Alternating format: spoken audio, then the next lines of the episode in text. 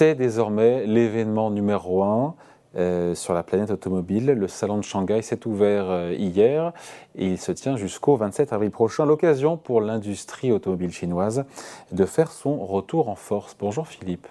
Bonjour David. Philippe Escande, éditorialiste au Monde. Euh, on a compris que les constructeurs chinois vont y montrer leurs muscles. L'occasion de rappeler que la Chine, c'est le premier producteur mondial de voitures. Et eh oui, c'est déjà finalement la, première euh, information majeure, c'est que euh, aujourd'hui, l'industrie automobile, elle est euh, déjà en très grande partie chinoise. en 20 ans, le pays est devenu le premier marché mondial avec 23 millions de, de ventes chaque année, c'est-à-dire pratiquement deux fois plus que le second marché qui est celui des États-Unis. Donc, euh, la première chose, c'est la montée en puissance d'un marché qui est un petit peu la, première étape finalement de la conquête automobile, mais euh, les Chinois évidemment ne se sont pas arrêtés là. Ouais. Et d'ailleurs, lors de ce salon auto de Shanghai, même les constructeurs européens qui souvent réservaient la primeur de leur lancement lors du mondial de l'auto à Paris, eh ben, vont dévoiler leur, euh, leur dernière nouveauté, preuve que désormais ce salon de Shanghai est vraiment incontournable.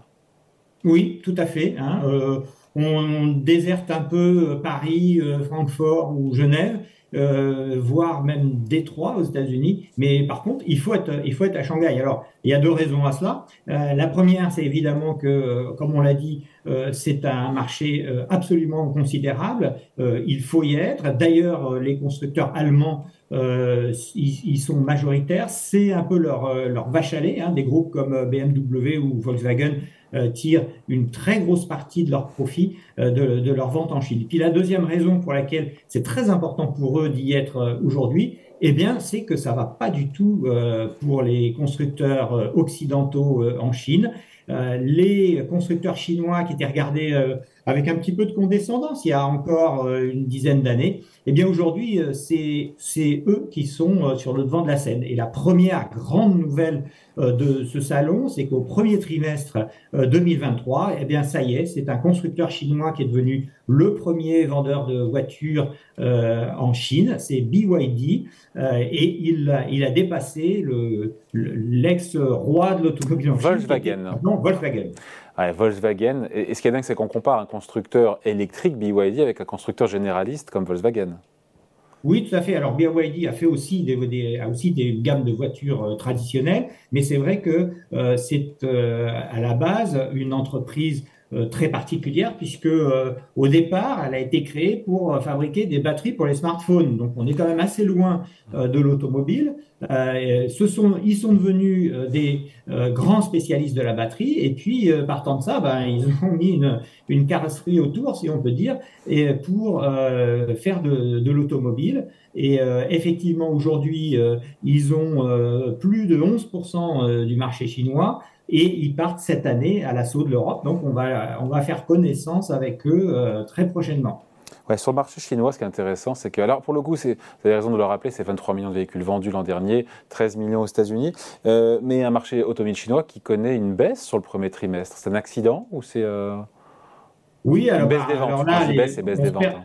Absolument. Alors on se perd un petit peu en, en, conjecture sur le, sur le sujet, comme toujours, mais on est en sortie de confinement. Euh, la reprise, elle est encore relativement fragile.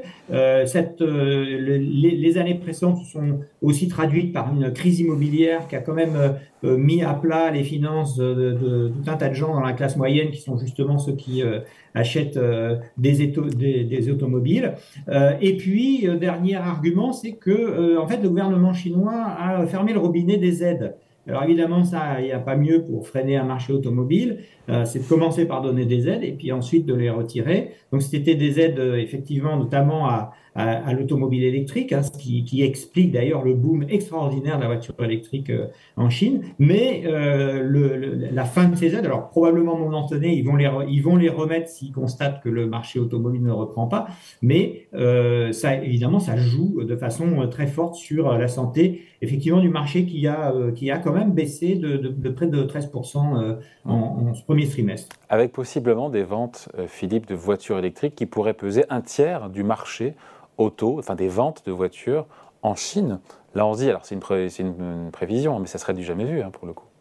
Alors ça serait du jamais vu, mais c'est ce qui est déjà du jamais vu, c'est qu'aujourd'hui, les ventes, hein, si on prend toujours ces chiffres du premier, du premier trimestre, les, les, voitures électriques, alors hybrides et électriques, ça représente déjà un quart du marché. Et ça, c'est considérable. Bah, euh, si, on, si on met à part quelques petits pays comme la Norvège, euh, ça n'existe pas ailleurs. Euh, en France, on est autour de 15%, donc euh, on, on, est encore assez loin. Et effectivement, donc ils ont, ils ont vendu l'an dernier 5,7 millions, je crois, de véhicules électriques. Et ben, ils prévoient d'en vendre plus de 8 millions en 2023. Donc une progression considérable et qui va se faire au grand avantage des constructeurs, euh, des constructeurs chinois. On parlait de BYD, mais il y en a tout un tas de derrière, puisque euh, on estime qu'il y a 120 constructeurs de voitures électriques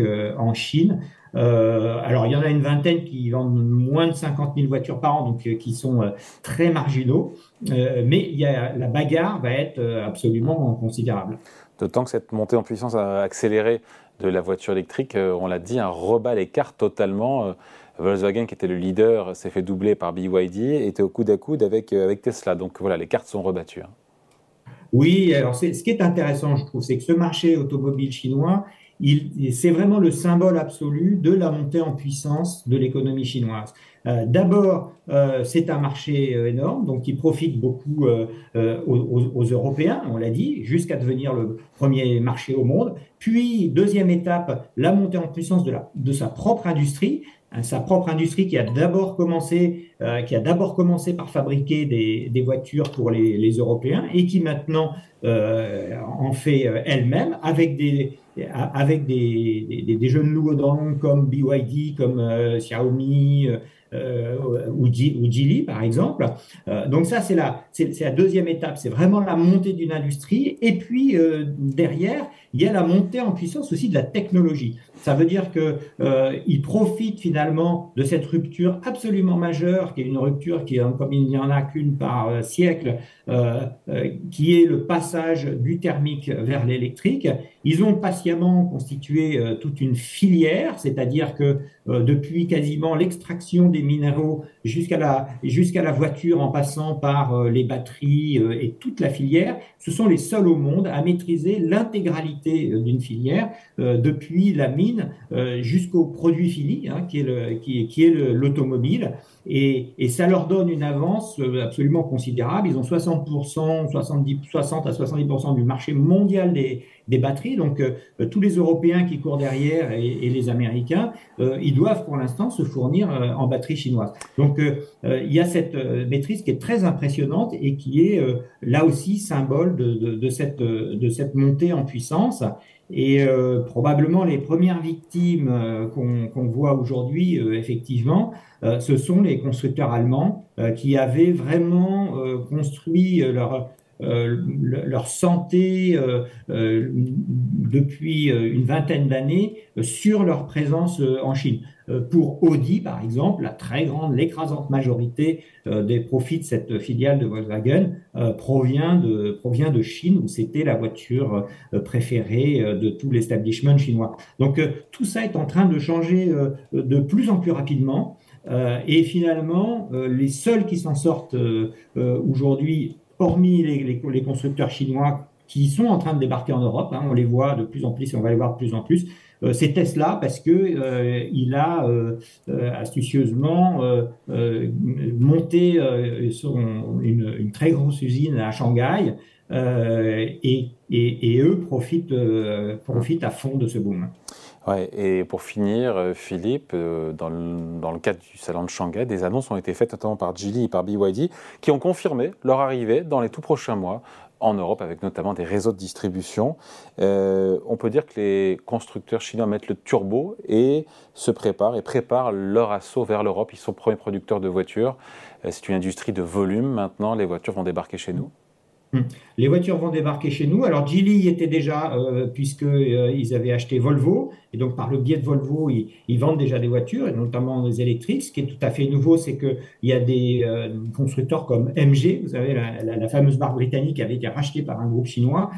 Aujourd'hui, ils commencent à monter en puissance et ils vendent déjà des voitures. Il y a BYD qui va arriver dans le dans le milieu de de, cette de cette année et évidemment euh, ça va être un bouleversement considérable parce qu'ils arrivent avec des, véhicules qui ne sont pas des véhicules bas de gamme, mais qui seront quand même vendus nettement moins cher que ce que vendent les constructeurs européens qui en ont beaucoup profité ces dernières années pour euh, mettre la barre des prix très haut sur leur sur, leur modèle. Hein, les, les, les, les, modèles Peugeot par exemple électriques, comme la 305 par exemple, euh, ou plutôt la, non, la, 3000, la 3008, pardon, hein, eh bien, ces, ces, ces modèles-là, euh, ils, sont, ils, ils, sont vendus autour de 40 000, euh, quand les modèles chinois vont arriver à moins de 30 000. Donc il, y a, il va y avoir. Il va y avoir une guerre des prix ou pas en Europe, avec possiblement